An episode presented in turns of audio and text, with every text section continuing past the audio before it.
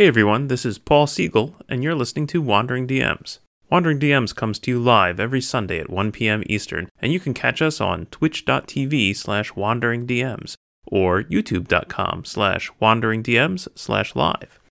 And now, on with the show.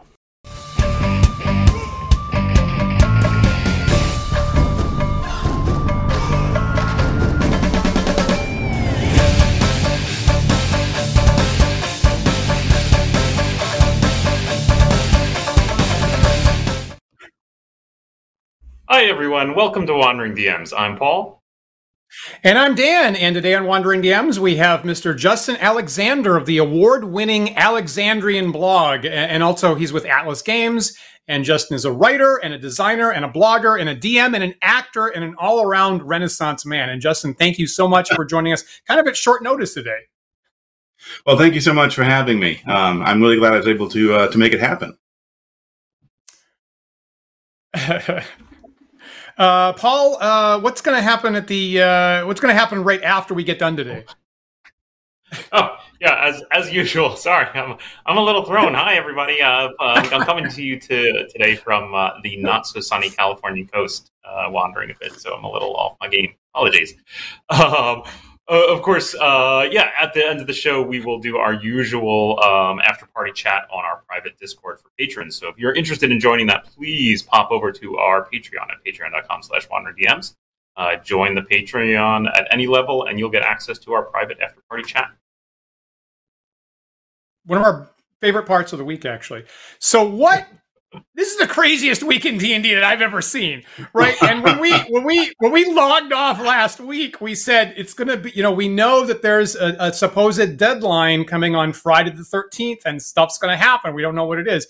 So as the briefest of recaps, if anybody hasn't been following this D&D news, there was this supposed contractual deadline from Wizards of the Coast on Friday the 13th that passed. They did not release a new license or officially deauthorize the old Open Gaming License.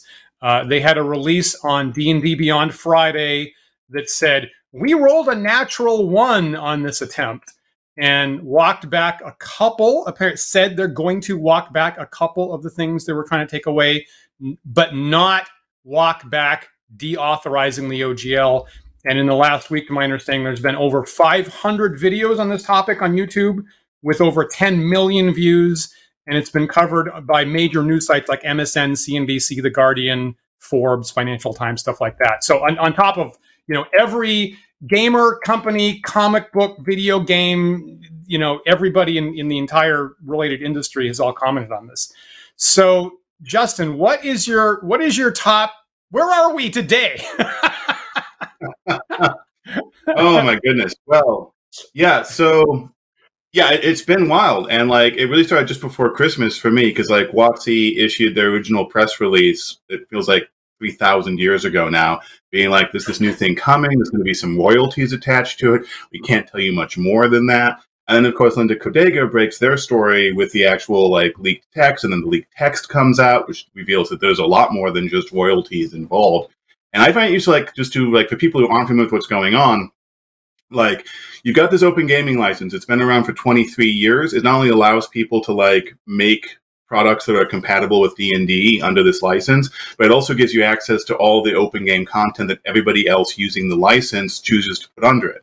So things like Green Ronin's Freeport setting, for example, that was placed under the OGL way back in 2000. Other people can make adventures set in Freeport because of the Open Game License. And the big bombshell to my mind is the fact that Wizards said, hey, in the leaked documents, they said, hey, we're going to deauthorize that license. We found this legal loophole that we think will totally fly, that will allow us to not only move our own products away from the OGL, but make it so nobody else can use it at all. We're going to scorch earth it. We're going to burn it to the ground. And that's the real tragedy to me is if Wizards of the Coast wants to move on, that's their choice. It's maybe not a great choice, but the decision to try and burn down the Creative Commons behind them as they go so that nobody else can benefit from the creations of thousands and thousands of creators who are not Hasbro, who are not Wizards of the Coast, that's an act of cultural vandalism. And that's the thing that, like, for me as a creator, as this Renaissance man, like you put it, if I can borrow your pat on my back, like, that's the thing that outrages me more than anything else, as someone who has worked with the OGL since the very beginning and has very conscientiously, when I've created things under the OGL, you know, put creative content into that Creative Commons so that other people can use them under the terms of the open license. And so for creators like me, like I say, there's thousands of creators. Like, most people really focus on the idea that, like, oh, it's the license that lets you use Wizards SRD that lets you make these things. And yes, the SRD is important. It's a bedrock, sure. But it is this tiny, tiny, tiny, tiny, tiny sliver of the total amount of open content that has been created under the Open Gaming License. And that to me is the thing that really is awful. We can talk about the other things that are also awful about the leaked document and what they're planning, but that for me is the big one. I think that's a really good point, and I feel like that has been I'm actually surprised how little that has been touched on in the conversation this past week, because you've got the OGL, which is the license, kind of like the GPL for software people, that says you attach this to a work and then other people can use it. But then you have the SRD, which is specifically what Wizards has released of, like, here are the pieces of D&D that we agree on both sides you can use. And a lot of people, I think, conflate the two, conflate OGL and SRD as the same thing. But I've been wondering, like, how many publishers and how much content has been released using the OGL that's totally disconnected from the SRD? And has anybody given any thought to how that stuff is going to be affected if Wizards claims that they've deauthorized the OGL? Absolutely. And there's actually quite a bit. I mean, there's no way to actually know how much stuff has actually been created, right? And some of this is even stuff like, yeah, I mean, like the Freeport setting created by Chris Pramas for the Death in Freeport adventure way back that was released the same day as 3rd edition D&D. That setting is connected to or based on, like, the SRD in some sense, but it also exists completely independently of that. So it depends how you count this. But there's stuff that, like, if you look, like, the Open Gaming License requires you to put in your copyright notice of the license that you print in your book, it requires you to put all the sources of open game content that you have used. And there's a ton of uses of this license over the years that don't list anything by Wizards of the Coast other than the license itself in that copyright declaration. So, for example, one example of this is at Atlas Games, we took our game Over the Edge, which was designed by Jonathan Tweet, coincidentally one of the co-designers of 3rd edition D&D, and we took the system for Over the Edge and we placed that under the Open Gaming License, under the name the Warped Systems, that anyone could take the sort of mechanics of that and make their own products under it, under an open license. And we don't know necessarily, I mean, it really depends on exactly how big is the land grab that Hasbro attempts, assuming they attempted at all at this point. There is pushback, right? And their last press release on Friday seem to step back a little bit, but not all the way. And this is really important. I'm paraphrasing here. I don't have the exact words in front of me, but their press release said something like, we just want to reassure everyone that already existing 1.0 content won't be affected. Well, that's a little reassuring. It means that we can keep selling the things that we've already created, or distributing anyway. It doesn't just involve selling. We can just continue giving away the things that we've placed under the license, but it doesn't allow us to use the license the way it is designed to be used, which is to continue creating new works using the warp system and so forth. And like that to me is still not where we need to be on Hasbro's position with that. So amazing. And I think we've had, you know, it's so interesting, all these connections. I think we've had Jonathan Tweet on the show in the past. Someone can remind me if I'm mistaken about that. I've talked to him at least once, and I can't remember if it was publicly on the show or not. So yeah, all this kind of great work, and that has been, you know, explicitly, right, in addition to it just being written in the original OGL, that has been explicitly the commentary from all the people that created it, from Ryan Dancy and Brian Lewis, I believe the lead attorney that wrote the OGL originally, Monty Cook, who was there. They have been consistent for 23 years, and they've had it on the Wizards website. I believe that, you know, Ryan's commentary back in the day has been sitting on the Wizards website up until this week, when Wizards finally took it off, saying that, yes, absolutely, anybody can take this content and, you know, publish their own player's handbook if they want to. So a remarkable reversal in this way. The revocability stuff, the text that says we cannot revoke this, I think that text actually got taken off, like off their official page back in November. And then you're right, they've continued up until this week, like going through the vast archives of their website, trying to basically rewrite history and purge as much of that history as possible. In an effort to do this legally dubious. I think it's really important to point out too, is that like what they're doing is legally dubious. And anyone who tells you that like what they're doing is like a legal slam dunk is not being completely honest. That's really not how the law works. Like to some extent, like when you start doing legally dubious things like this, until it actually like gets tested in court, there's no one who can say with 100% surety that, you know, what is true. Right. So. And I'll repeat what we said, I think last week, I came in and I said, none of us on the show here are attorneys. We're not lawyers. We don't have legal degrees. We're certainly not your lawyer. This is not legal advice. We're just people that read English. And we certainly have seen a lot of videos from trained lawyers on YouTube. And some people kind of go in both directions on this. I've seen, I believe, the creator of the Adventurer Conqueror King system, who I believe is a trained attorney. His take is that probably Wizards can do this as truly. I think his blog was like this traitorous backstab. He thinks they will be able to get away with it. Many other people think otherwise.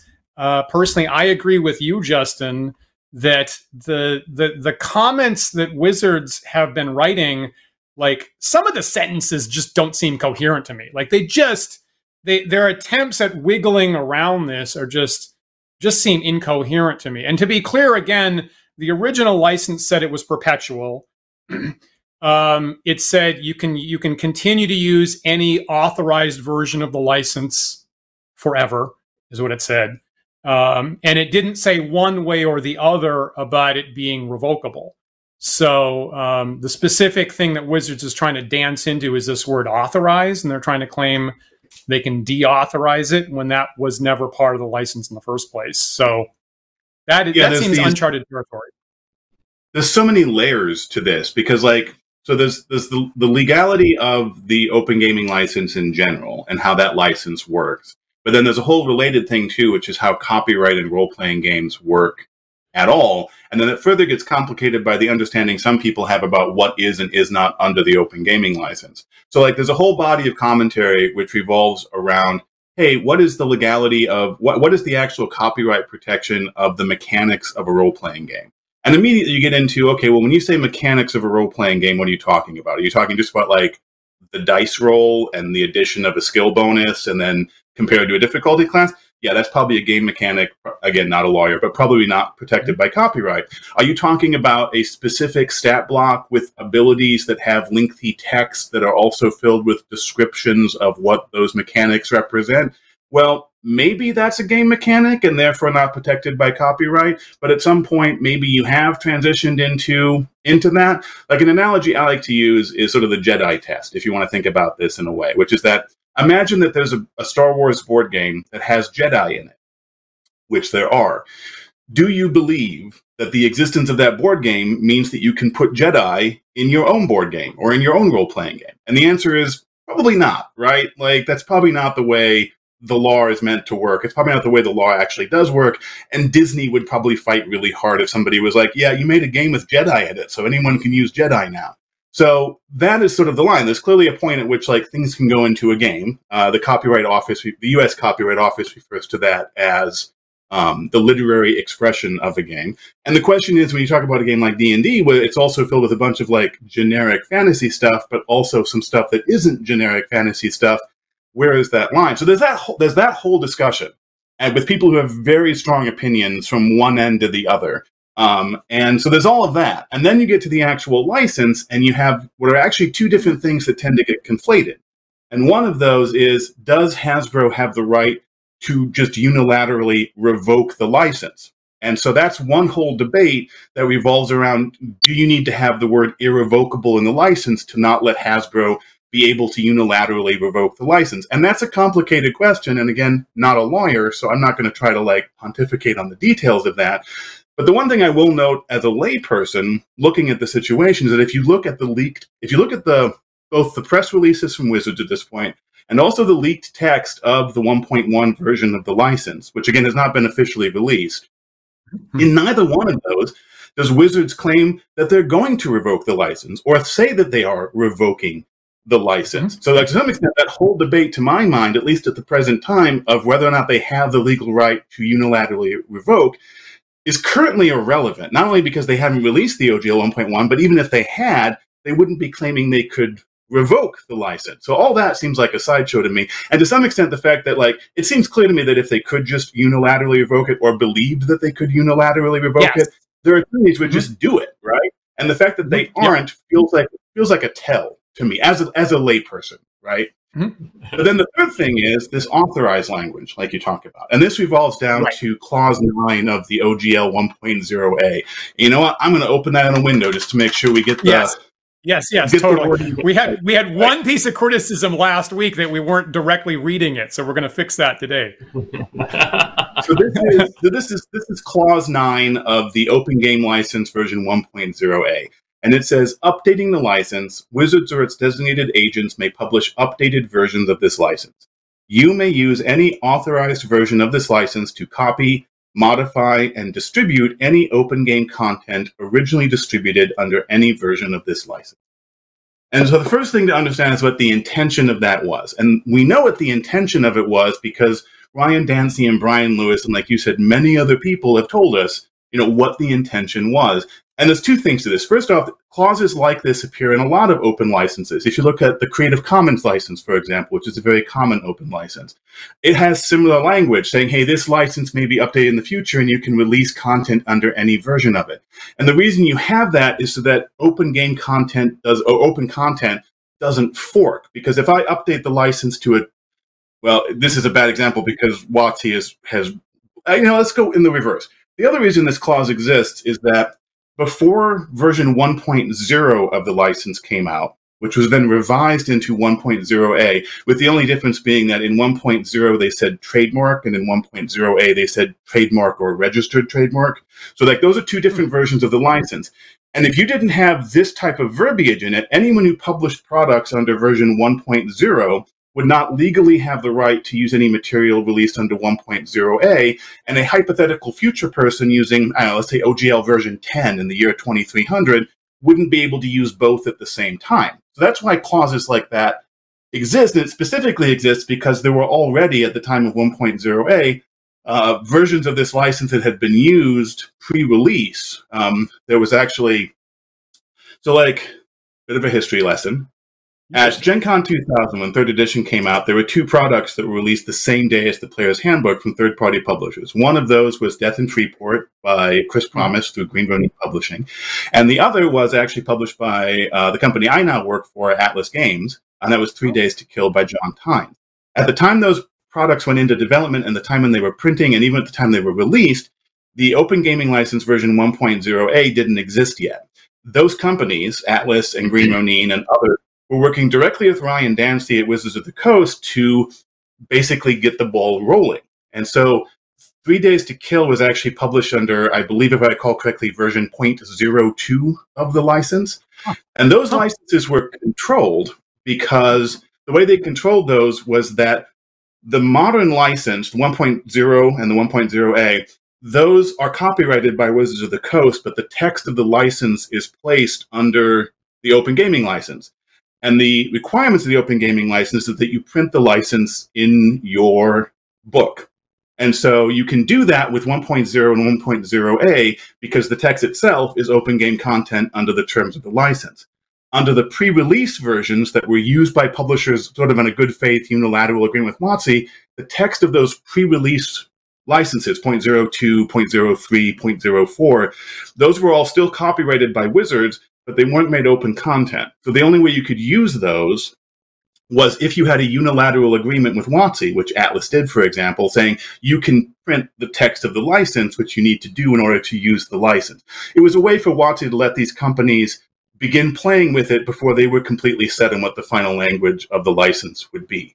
But then, so the function of this clause, I know we've gone the long way around, right? But the function of this clause What like 3 Days to Kill and Death in Freeport had already been printed and had released content under 0.02 and 0.03 and 0.04 of the license. And so if you didn't have this type of clause in the license, nobody else could use the open content in 3 Days to Kill because it was released under a different version of the license. So that's why this exists, which brings us finally to the legally dubious loophole that Hasbro is attempting to claim in their unreleased documents, which is that when Clause 9 says, you may use any authorized version of this license to copy, modify, and distribute any open game content, basically Hasbro's lawyers are saying, well, we'll just deauthorize it. Mm-hmm. I mean, if you've deauthorized the license, then you may use any authorized version means you can't use this deauthorized, unauthorized, no longer authorized version of the license. And the reason why it's legally dubious is A, clearly not the intent, but B, they've invented a right to deauthorize that is not given in the license. So that's the big, complicated bullshit. Agreed. And to be clear, that word authorized that they're picking on, unlike other licenses, it's not defined in the OGL. It doesn't say what counts as being authorized. It doesn't say any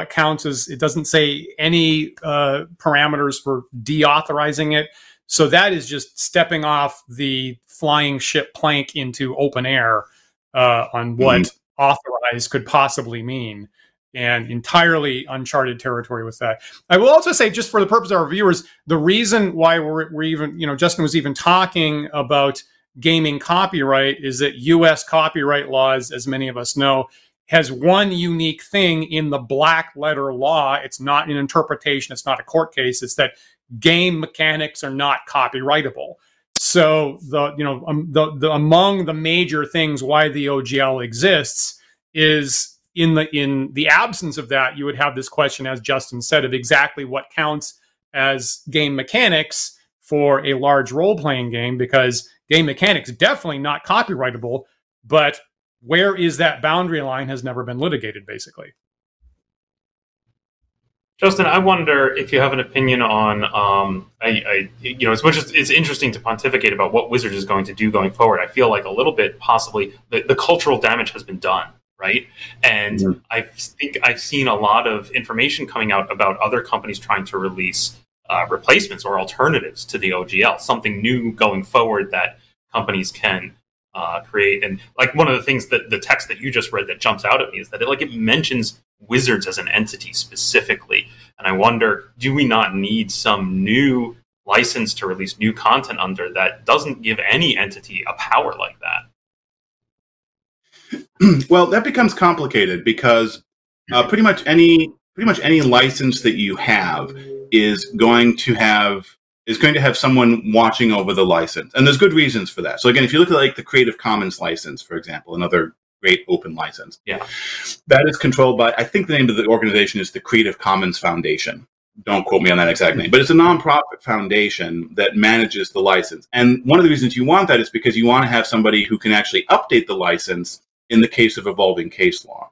So again, speaking as a layperson, but for example, in 2000, when the Open Gaming License was published, the idea that you needed to put the word irrevocable into a license in order for it to be irrevocable wasn't really a thing yet. There was a later court case, which is complicated, and not a lawyer, not going to comment on it, about whether or not it's actually relevant to the OGL or not.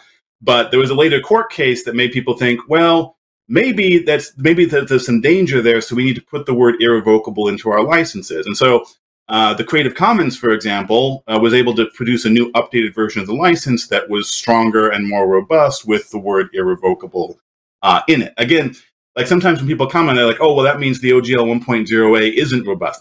That's not the same thing. That's not necessarily true. But whatever the case may be, you may need to update these licenses. So that's why somebody needs to be in charge of it, which is why among the options people are looking at as an alternative to the OGL include the Creative Commons, for example. A lot of publishers saying, hey, look, the Creative Commons exists. We could just use that instead. And there are reasons why that isn't necessarily a perfect fit for role-playing games that I could talk about if we really want to get into the nitty-gritty of it. But there's also, of course, an initiative being led by Paizo Publishing, but which a number of companies have joined forces with, including Atlas Games, the company I work for, to produce what they're calling the Orc license. And the key thing about that is, although Paizo is kind of leading the charge on that, or like set the ball in motion, the goal is not for Paizo to control that license. The goal is for that license to be controlled by a neutral nonprofit third party, specifically to get it out of the hands of anyone who has a commercial interest in the development of the license over time. So that's why somebody needs to be in charge of it, but there's probably strong arguments for why the best solution is not for a multi-billion-dollar corporation with commercial interest in the content to be the one in charge of the open license for it. Yeah. That makes a lot of sense. And to be clear, so ORC is an acronym, right? It's the Open Role-Playing Creative License, I think is what Paizo was picked, if I recall. Yes, that sounds right. I was not going to venture to remember what the acronym was, but that sounds right to me. Yeah, I mean, I don't want to lead us too far down a rabbit hole, but I'm curious why you think the Creative Commons is not a viable. I agree with that, because I think that's a great question from all, because I saw Ryan Dancy say the same thing, say CC does not accomplish what you want for role-playing game, and I didn't see why, and I'm also curious about that. Yeah, we can talk about that a little bit. So Creative Commons is a great license. Nothing I'm about to say should suggest that there's anything wrong with the Creative Commons. But one of the reasons why it struggles with role-playing games is actually some of these copyright issues we were just talking about, in terms of why it's so difficult to define copyright in the context of a role-playing game.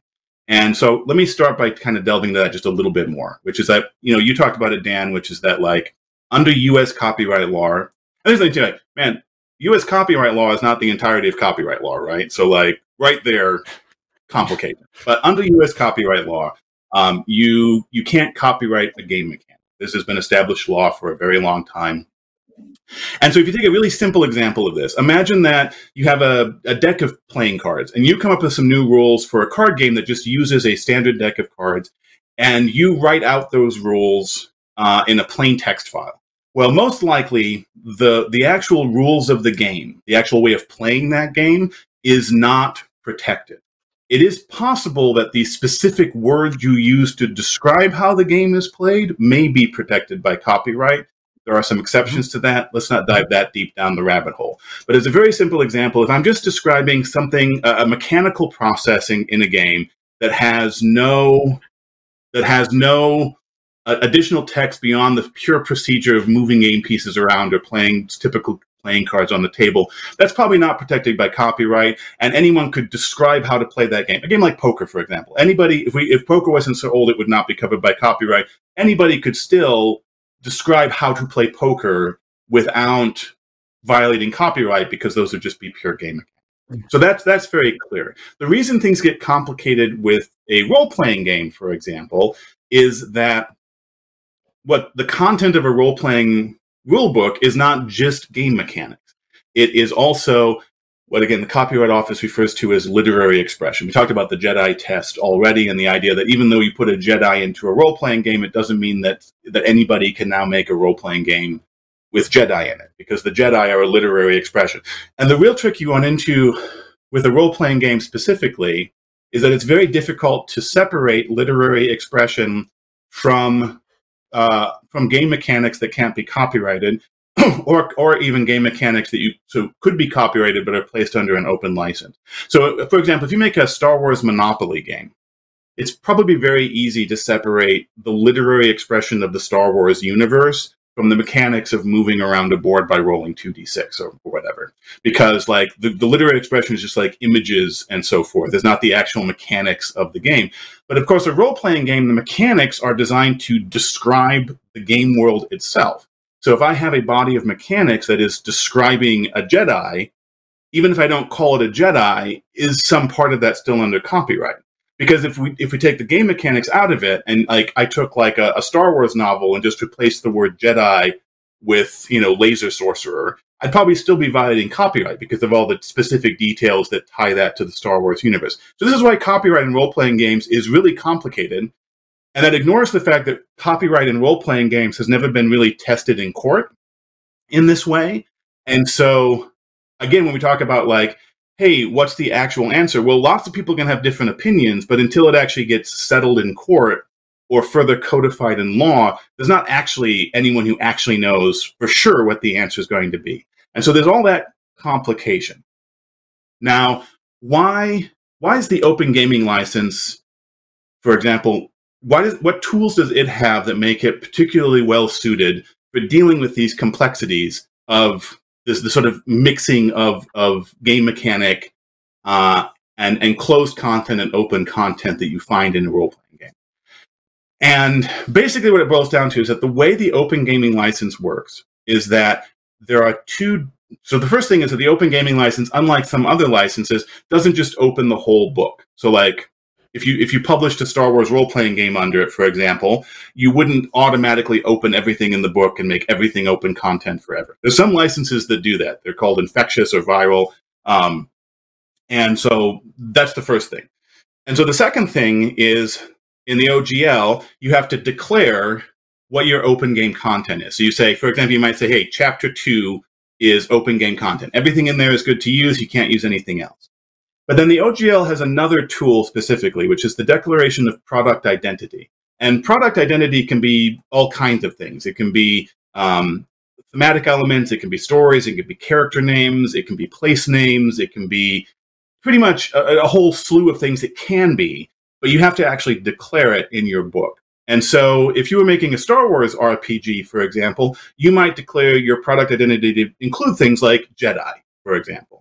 And the advantage of that as a tool is that now I can print a Jedi stat block, for example, and I can just say that whole thing is open content except for Jedi. And why that's really powerful for a role-playing game is otherwise you could try to accomplish the same thing by making a very narrow declaration of like, well, this section of the stat block is open content, but this section isn't.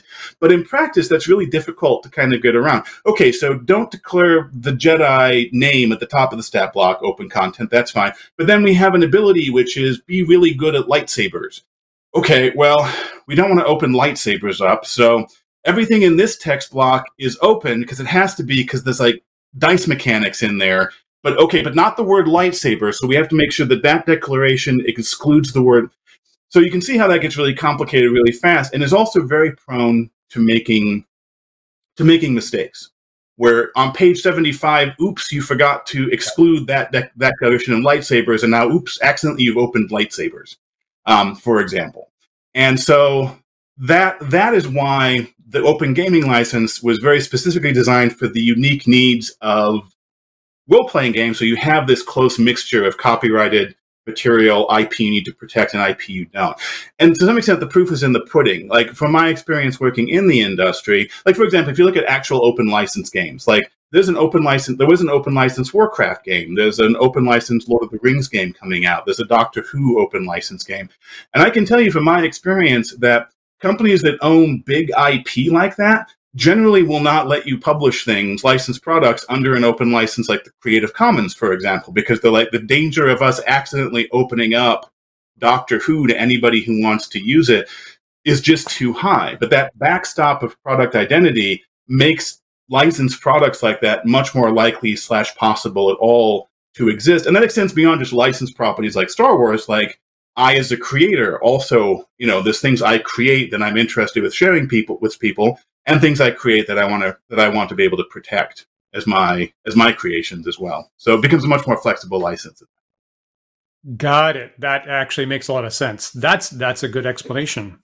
Thank you for that. And as someone's pointed out, I mean, there's a Disney has a Star Wars video game. I think Knights of the Old Republic or something that uses. Yeah, that I guess there's a debate about whether that uses the OGL or not. Yeah, I can nip that in the bud.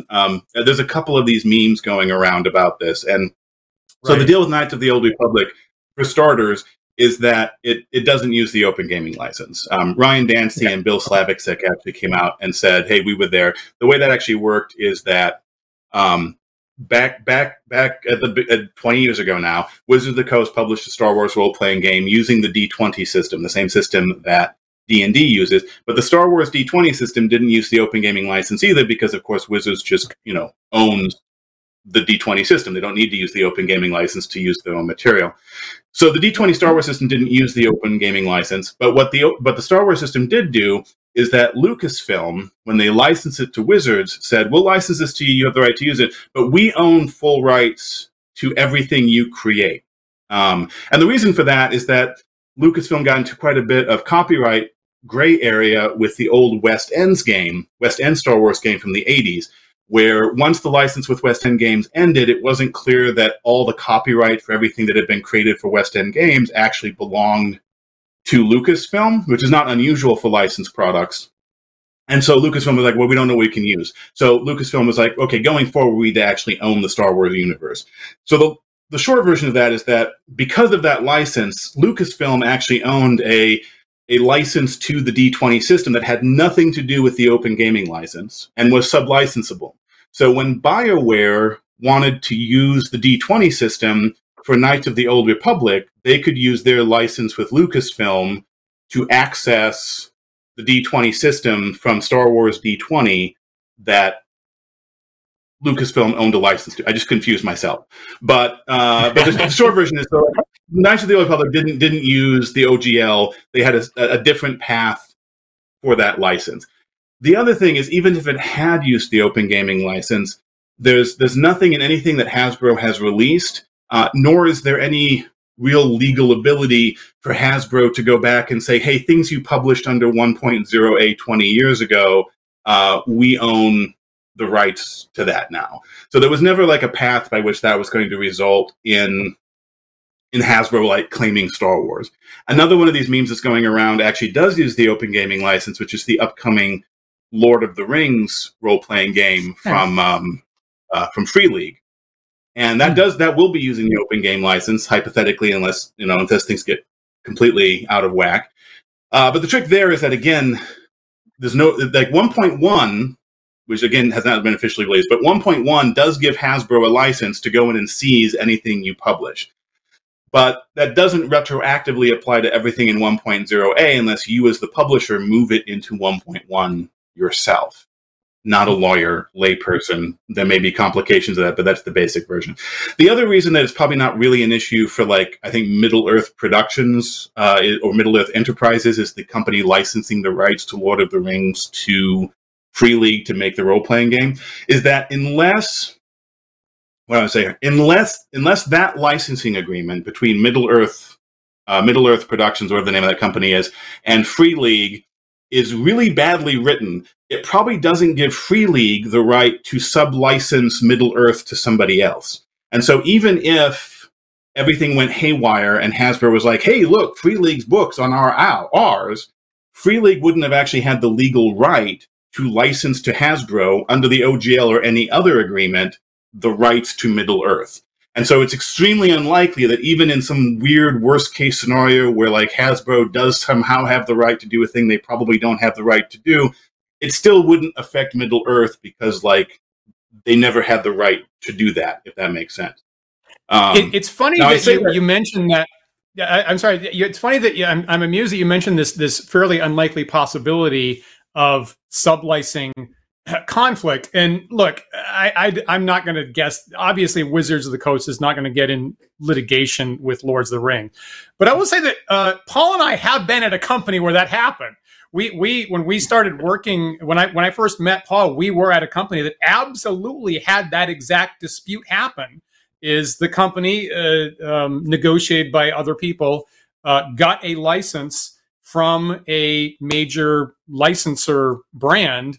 And then there was a dispute from another company saying you didn't have the right to license that to you because you gave us a license instead. And there actually was a three-party debate over that exact issue. I don't know if you remember that, Paul.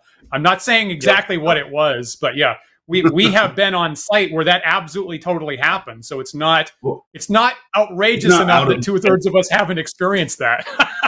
When I was about to say there actually is a famous example of this mistake being made in a way that had long-lasting impact, and that actually is the Star Trek property.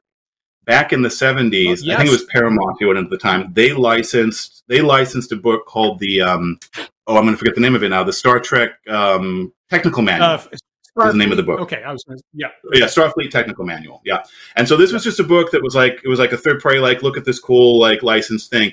But the license they gave to the guy who wrote the book was forever, irrevocable, and also sub-licensable. And so what happened was that somebody noticed this and basically licensed Star Trek as an IP from this Starfleet Technical Manual. And the result of that today is Starfleet Battles, which is like a war game, and there's a role-playing game spin-off of all that, because all of those things are not licensed directly from Paramount. They're licensed from this 1970s license that they've made sub-licensable as a mistake, basically. And so for the past, I guess, 40 years now, 50 years now, basically, there's been this whole alternate version of Star Trek that all deviates from this 1970s manual, and continues to be published today, which is kind of cool and kind of amazing. So I mean, it's not completely impossible that somebody screwed up the license to Free League, and then hypothetically, but it's extremely unlikely, mainly because people in the 70s were like, oh crap, that's a possibility. Let's not lose our property like Star Trek did. So now this is not the kid. Now this is not the case that I was talking about. But Paul, at this point, how many Star Trek video games have you worked on? I've worked on two so far. Three, and two. It's two. Too, yeah, at different companies, both featuring at different companies, both featuring the voice acting of John Delancey, as it turns out. Dan, I'm remembering back to the situation you were describing, and if I'm remembering correctly, the solution to the problem was essentially an acquisition. Let's reduce the number of people in this argument from 3 to 2, and there you go. Yeah, company A gave a license to company B, and then company A gave another license to company C, and B and C are having an argument about whether that was permissible, and finally B bought C. And now you're back to just, there's only A and B, and that was the end of it, yes. Paul and I were just coders. We're not lawyers, we're not attorneys, we're not MBAs, we're not contract negotiators. We were just coding, and we were just like, that is wild. And we were actually getting like anonymous phone calls. Like they were calling random numbers of the company looking for someone to looking to fish extra information, crazy stuff. And then here we are seeing the same thing in 2023.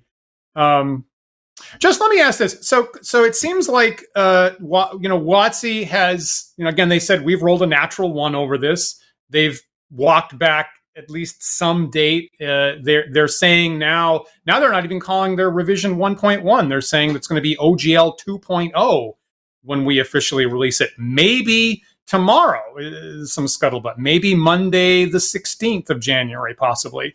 In your opinion, what was the critical thing that made them take a step back this week?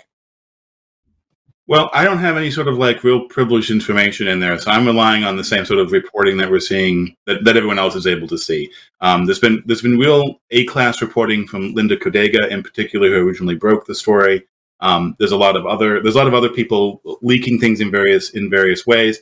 It's difficult sometimes to judge the reliability of some of that, but there seems to be a pretty consistent sort of reporting from across the board that what really caught Wizards of the Coast's attention was people canceling their D&D Beyond subscription.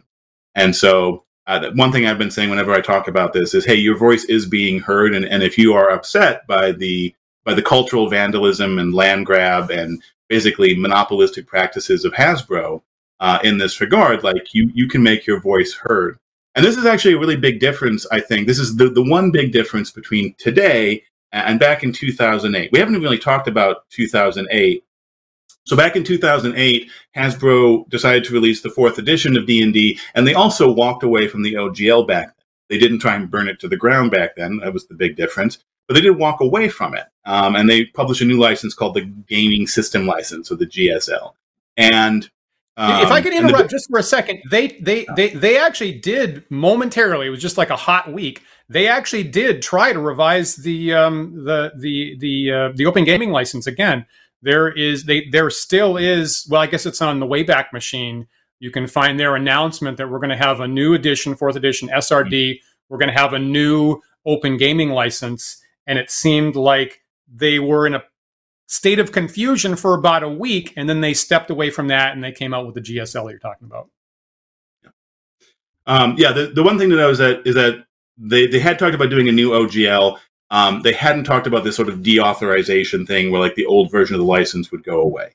So the new material would have been under new terms, which it eventually did under a new name, but there was no like burn everything to the ground. Nobody else could use the old stuff as well.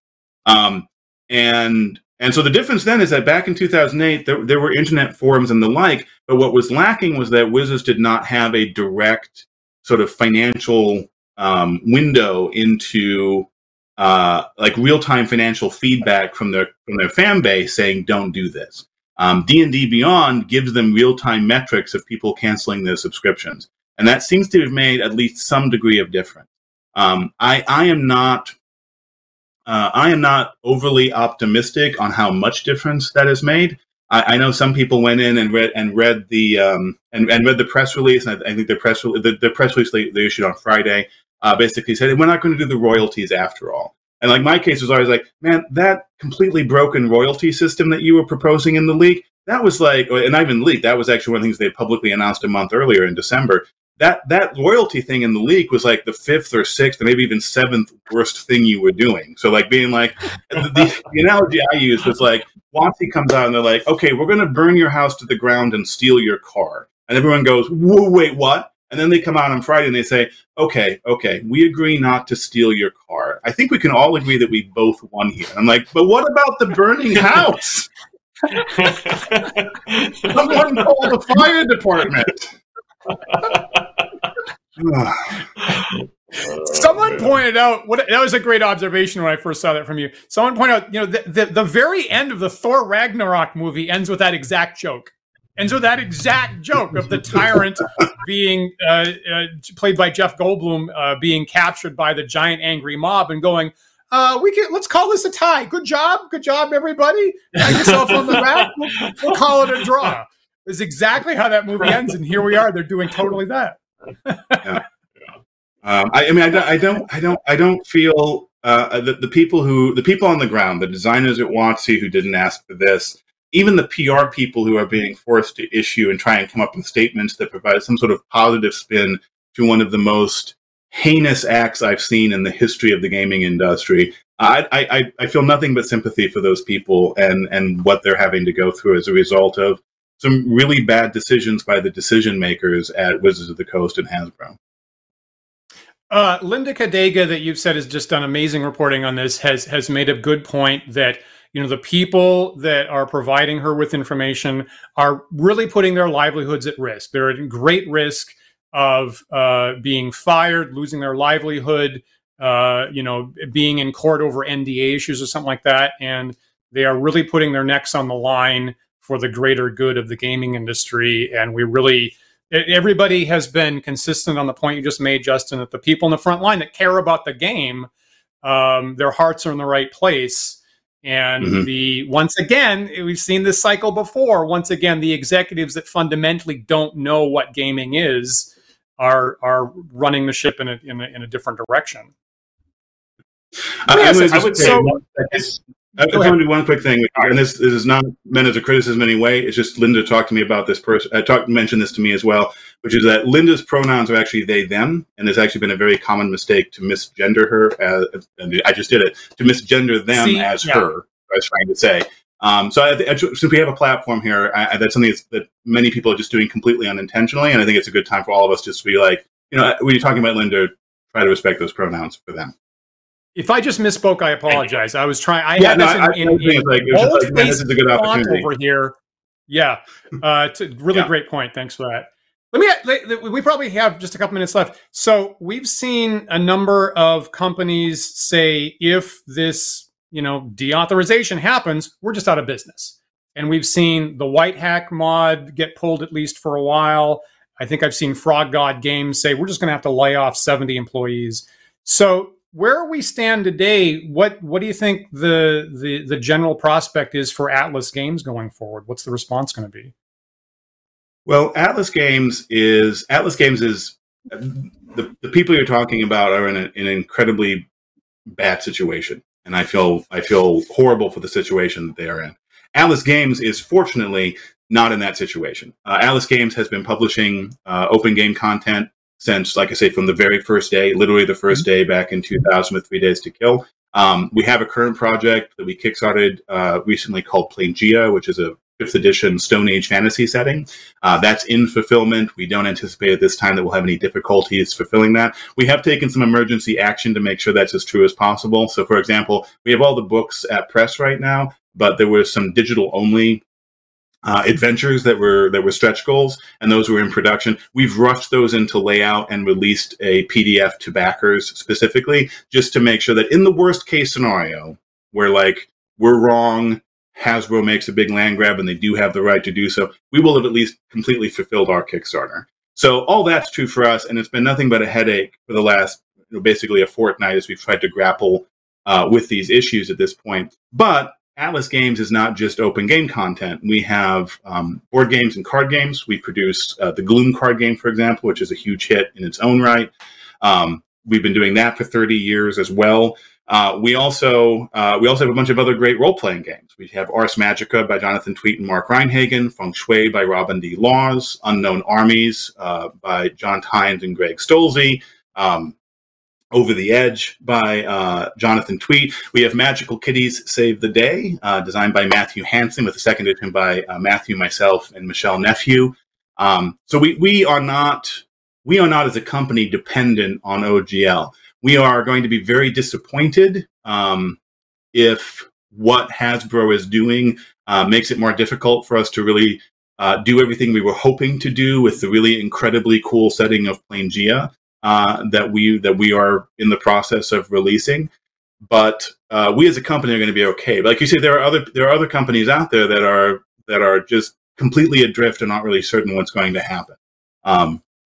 I do think complete panic is probably not where you need to be right now. Like, I've seen some companies, particularly smaller companies, who are panicking and already delisting all of their products from online stores. Yeah. And I just that one thing I'll say there is like, a week from now, you may absolutely need to be doing that, depending on just how, litigious Hasbro decides to be.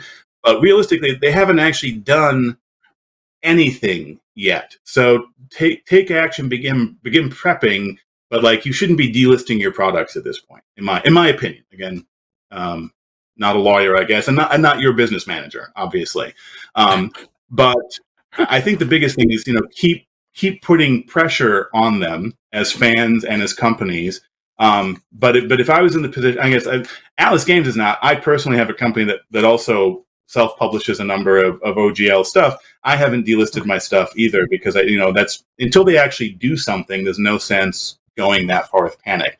There's lots of things we should be doing in terms of safeguarding the future, these alternative license schemes that people are coming out with. That's all important work. I'm not trying. I don't want this to come across like, don't do anything, it's all fine.